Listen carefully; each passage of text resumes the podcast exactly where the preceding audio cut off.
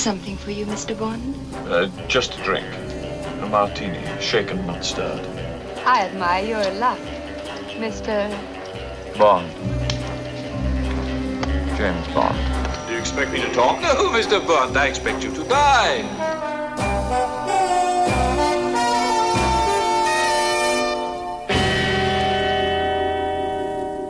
Salut les cinéphiles, bonjour ou bonsoir à tous, c'est Alex, bienvenue dans le Saloon et dans cet épisode final de notre série Vodka Martini. Ça y est, après 14 semaines et tout autant d'épisodes, on arrive à la fin de nos épisodes spéciaux consacrés à la saga James Bond. On devait à la base être euh, juste à temps avant la sortie de No Time to Die, le 25e épisode, mais comme vous le savez, eh bien, il a été euh, décalé à novembre, si tout va mieux d'ici là, bien sûr, ce qui vous laissera encore plus de temps pour rattraper tous nos Vodka Martini et voir ou revoir les James Bond. On clôture donc avec Spectre, dernier James Bond en date sorti en 2015. Et pour en parler, j'accueille Robin Genin. Salut Robin. Salut Alex. Alors Robin, après Skyfall, qui était un épisode plutôt à part hein, dans la franchise, parce qu'il explorait notamment les origines et le drame humain de son héros, eh bien le réalisateur Sam Mendes revient derrière la caméra pour un, deuxième opus euh, qui revient à des codes un peu plus classiques des James Bond. Et dans la logique de ce retour aux sources, le scénario remonte même très très très loin en arrière, puisqu'il fait revenir en fait l'organisation Spectre, qui donne son nom au film, et son boss euh, euh, inarrêtable Ernst Stavo Bluff Euh, je dis retour aux sources puisque euh, dans les années 60, euh, au tout début de la saga, Spectre liait les films de, Sean Connery entre eux. Voilà un peu pour, pour le pitch de, de ce spectre. Je le disais alors, Robin, on, revient à un Bond un peu plus classique et on revient aux origines. Oui, alors effectivement, c'est la, la, suite, on va dire, un petit peu logique de ce qui a été, euh, on, dit, on va dire, euh, entrepris à, depuis, depuis Casino Royale avec ce nouvel acteur, c'est-à-dire en fait faire un reboot, si on peut dire, de, de, de du personnage de James Bond. Euh, parce que si vous n'avez donc pas écouté nos épisodes d'avant, déjà, c'est pas bien, donc allez-y. Hein. en, plus, en plus, on a le temps ces jours. mais en fait, voilà, ils avaient pris clairement le parti pris à Casino Royale avec Daniel Craig de recommencer comme si James Bond était un nouvel agent euh, de cette, euh, de cette, enfin, du MI6 et donc de la brigade des, des 00. Et puis, il débutait. Quoi. Voilà, il débutait et puis, euh, et puis donc c'était presque attendu, on va dire, dans cette suite. C'était un peu la suite logique en fait que, que Spectre soit de retour. D'autant qu'effectivement, tu l'as dit, c'était un une organisation terroriste qui était là déjà depuis depuis un, un, un bon début. C'est vraiment des un peu le, les némésis en fait de, de James Bond.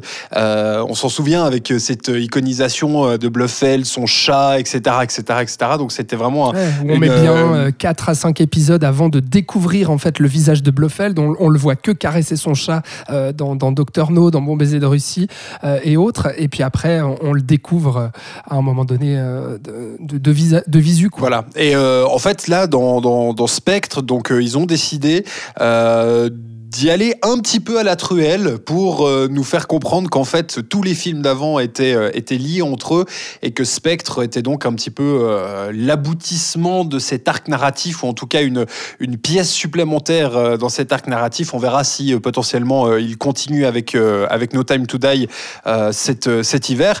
Donc en fait on, retrouve notre James Bond bah, un petit peu abattu par ce qui s'est passé dans, Skyfall. Il a perdu M, hein, sa, sa mentor un petit peu.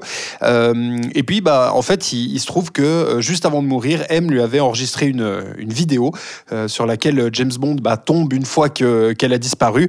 Et en fait, c'est un, message de, M qui lui dit fais attention à, cette personne, il doit être euh, euh, très très dangereux en fait pour euh, la sécurité de l'Angleterre et c'est de là que part le, on va dire le, pitch de, Spectre qui va donc emmener James Bond euh, essayer de, de rattraper cette personne et en fait bah, comprendre que Spectre est derrière, que Bluffeld est là également, et puis euh, bah, va se jouer du coup toute cette, tout cet aspect-là. Et tu le disais effectivement, euh, on revient à du James Bond un petit peu plus euh, classique entre guillemets, avec une construction euh, qui est beaucoup plus dans les films d'espionnage et moins, on va dire, dans le dans le c'est peut-être un peu exagéré, mais dans le drame humain que pouvait être Skyfall, euh, là on est effectivement plus sur un film d'espionnage. On a le retour euh, de, évidemment, hein, de, la voiture, des James Bond girls, là en l'occurrence euh, Monica Bellucci.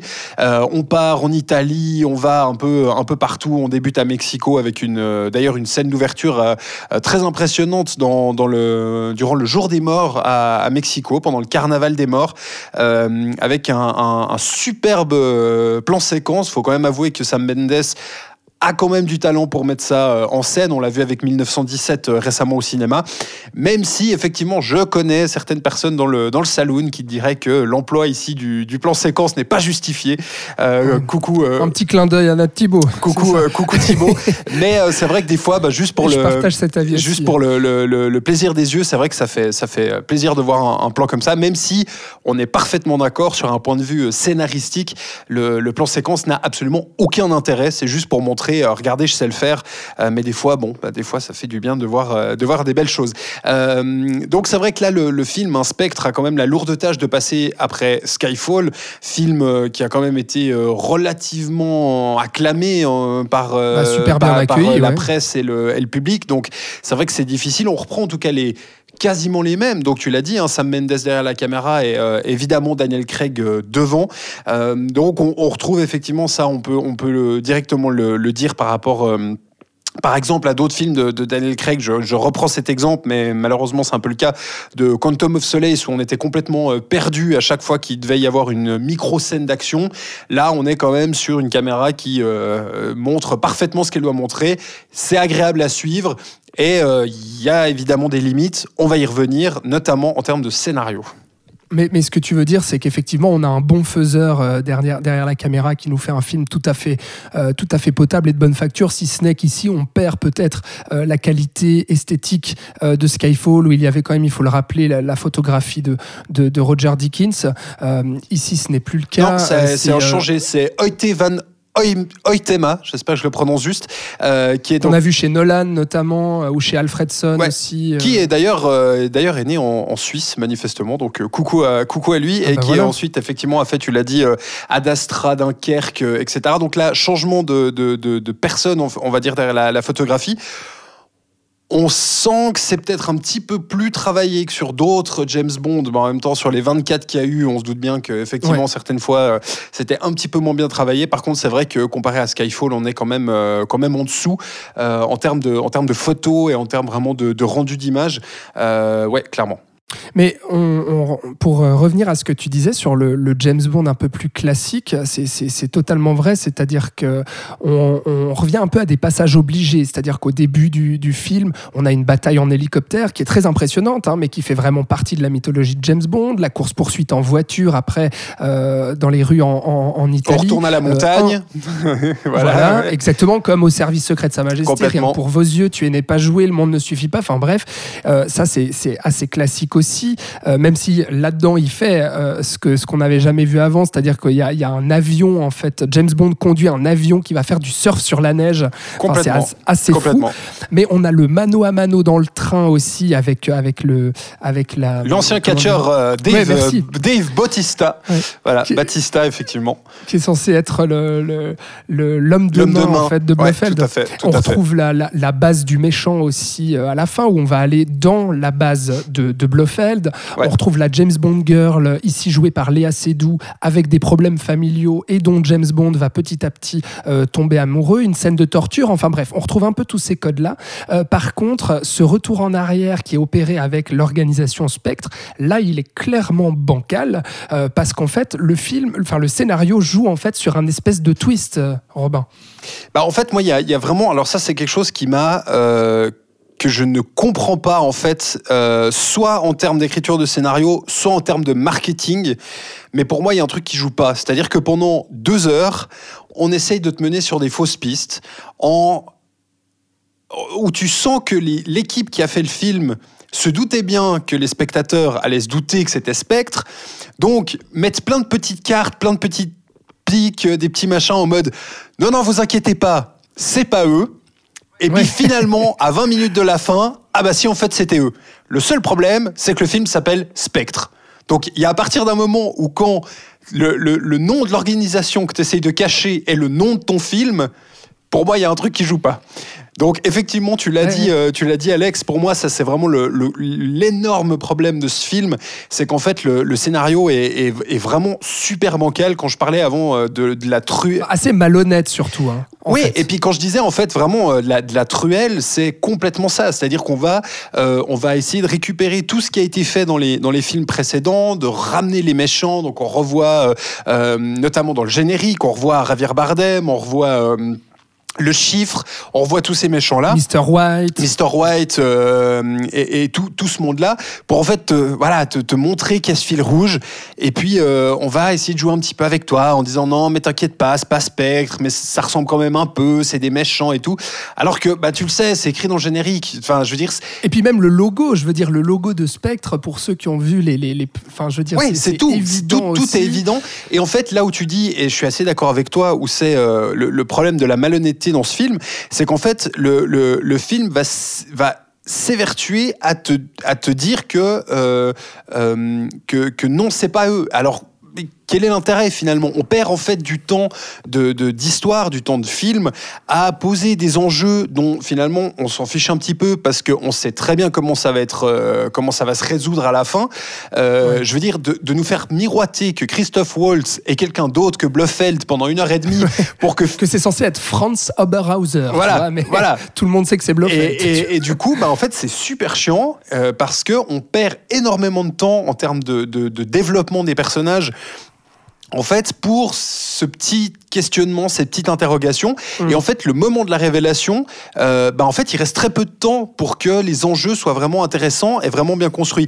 D'autant plus qu'ils ont eu l'idée absolument improbable de mettre une relation euh, à peu près familiale Fraternel. euh, Ouais. entre Bluffeld et James Bond, puisque il se dit qu'en fait, une fois que James Bond a perdu ses parents, il aurait été recueilli par le père de euh, Bluffeld, donc une certaine rivalité était née entre les deux. Sauf que ça, on te le balance à 35 minutes de la fin, même si on t'égrène un petit peu au fur et à mesure, mais disons que ça t'est clairement explicité à une demi-heure de la fin.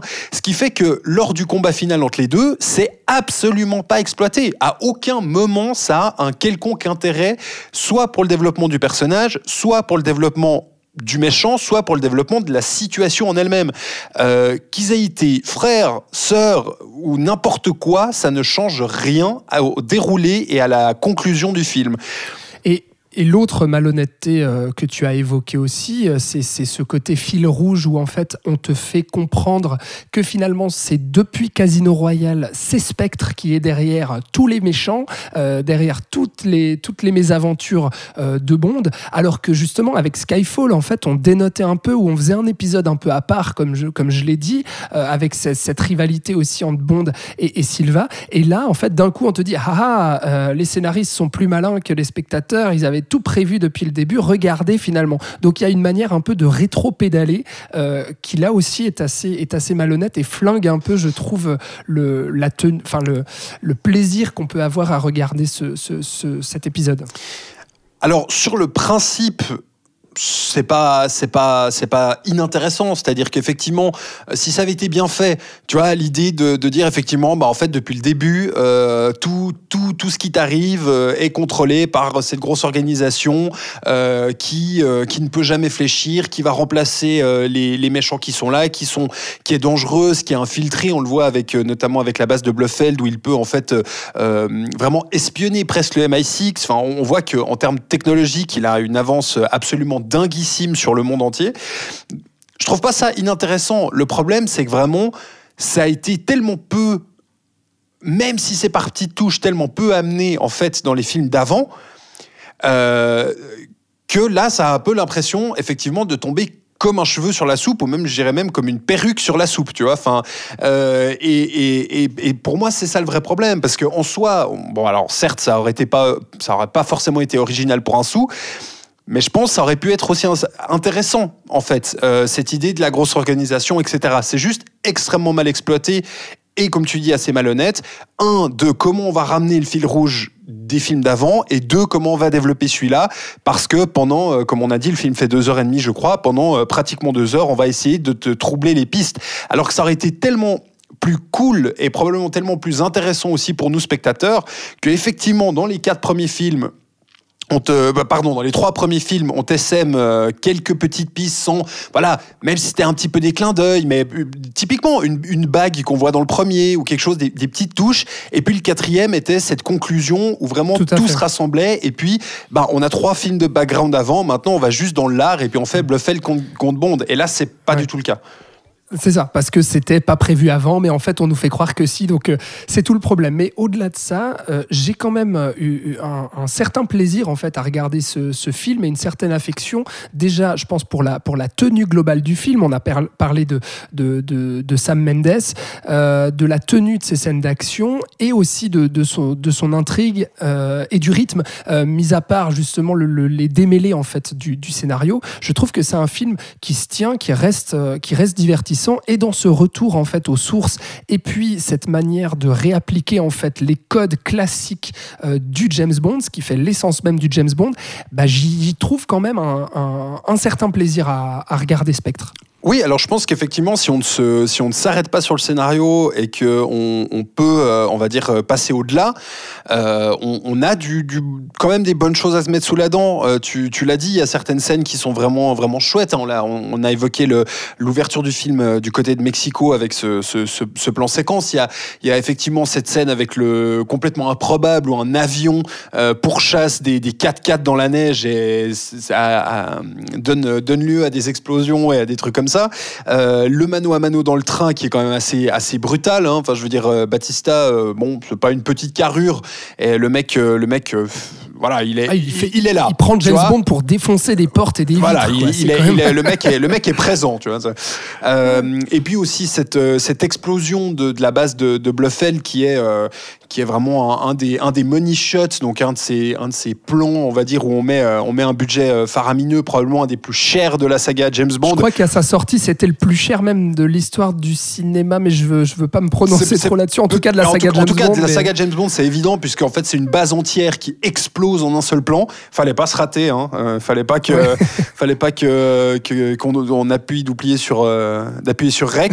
Euh, donc oui, non, c'est voilà, comme on l'a dit, le- le- avec Sam Mendes, effectivement, ça se tient bien. Il y a des il y a des bonnes scènes d'action qu'on peut suivre, contrairement à d'autres films d'avant, et on prend un, un plaisir quand même à voir euh, à voir ce James Bond, même euh, avec ses limites.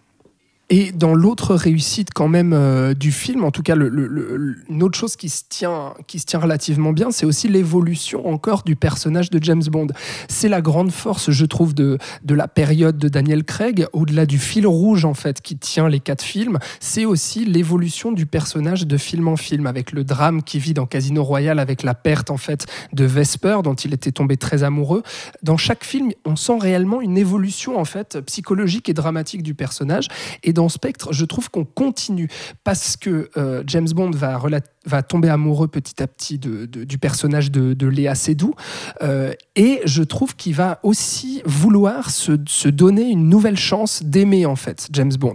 Et dans cette trajectoire de personnage, euh, je trouve qu'il y a aussi un point positif à relever.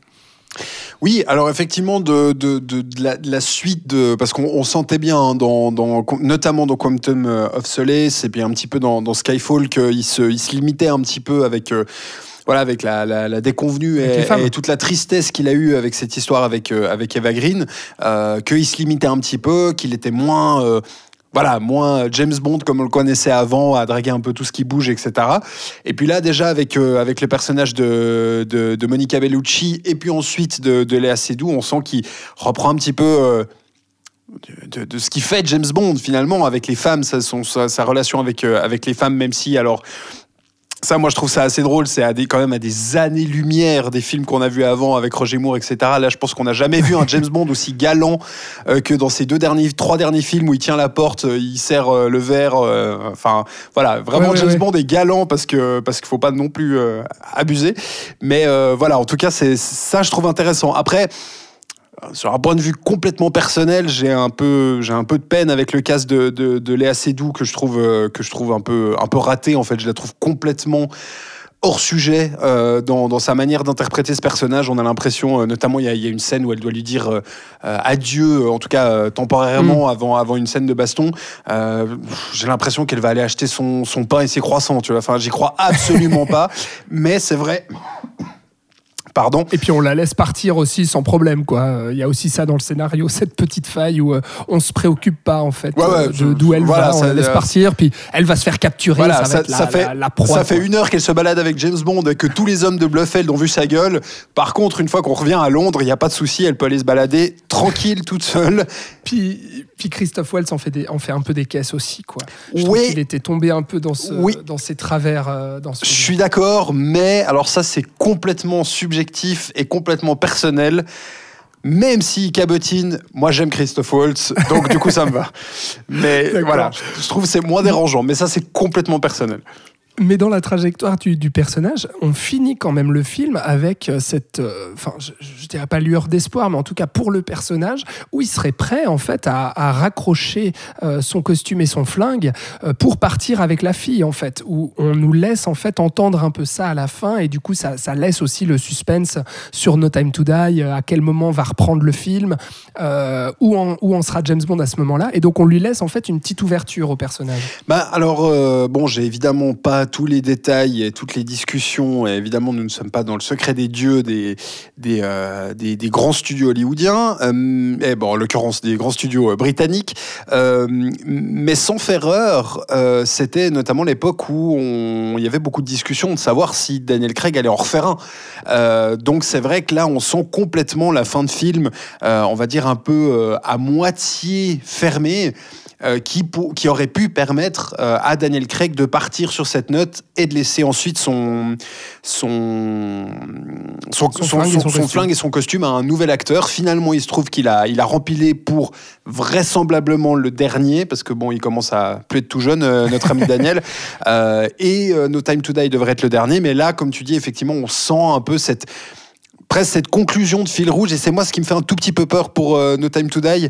Euh, déjà que là on sent qu'ils ont euh, essayé de, de- caser les, les- trois premiers films à la truelle pour donner cette fin semi-fermée. Est-ce qu'ils vont pas du coup y aller maintenant à la, voilà, à la tractopelle pour essayer de mettre les quatre premiers pour vraiment fermer la boucle? J'ai un petit peu peur, mais voilà, on n'y on est pas encore. Mais effectivement, euh, là, on, sent, euh, on sentait un petit peu ce, ce- ce côté euh, voilà, hésitant. Est-ce que Daniel Craig va rester ou pas? Bah, réponse, réponse en novembre, donc avec No Time to Die pour voir ce qui s'y passera. Merci beaucoup, Robin Spectre. Du coup, ça vaut le coup de voir, de revoir. Ah bah je pense de toute façon euh, pour, pour Ça vaut le coup d'œil. ça vaut le coup d'œil, ça c'est clair. euh, ne serait-ce déjà parce que c'est largement pas le pire des James Bond, euh, et puis euh, et puis qu'effectivement ne serait-ce que en termes de, comme tu le disais, d'action et visuel, il y a quand même quelque chose à se mettre sous la dent.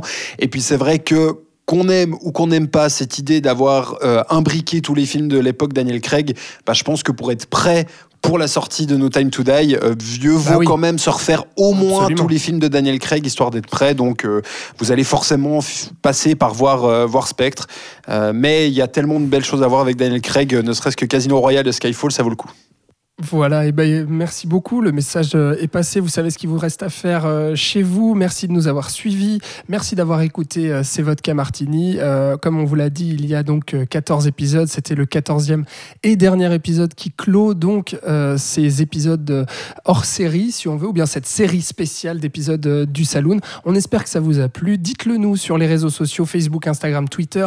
Si vous avez apprécié C'est Vodka Martini, vous aurez le temps en tout cas de les écouter ou de les réécouter jusqu'à novembre. Euh, merci de nous avoir suivis et on vous dit à très bientôt pour d'autres épisodes euh, du Saloon à distance donc euh, pendant cette période de confinement. Mais on ne vous lâche pas, on sera là et puis on va vous proposer de très belles choses prochainement. Merci Robin, merci à vous de nous avoir suivis. À bientôt. C'était le Saloon et les vodka martini. Ciao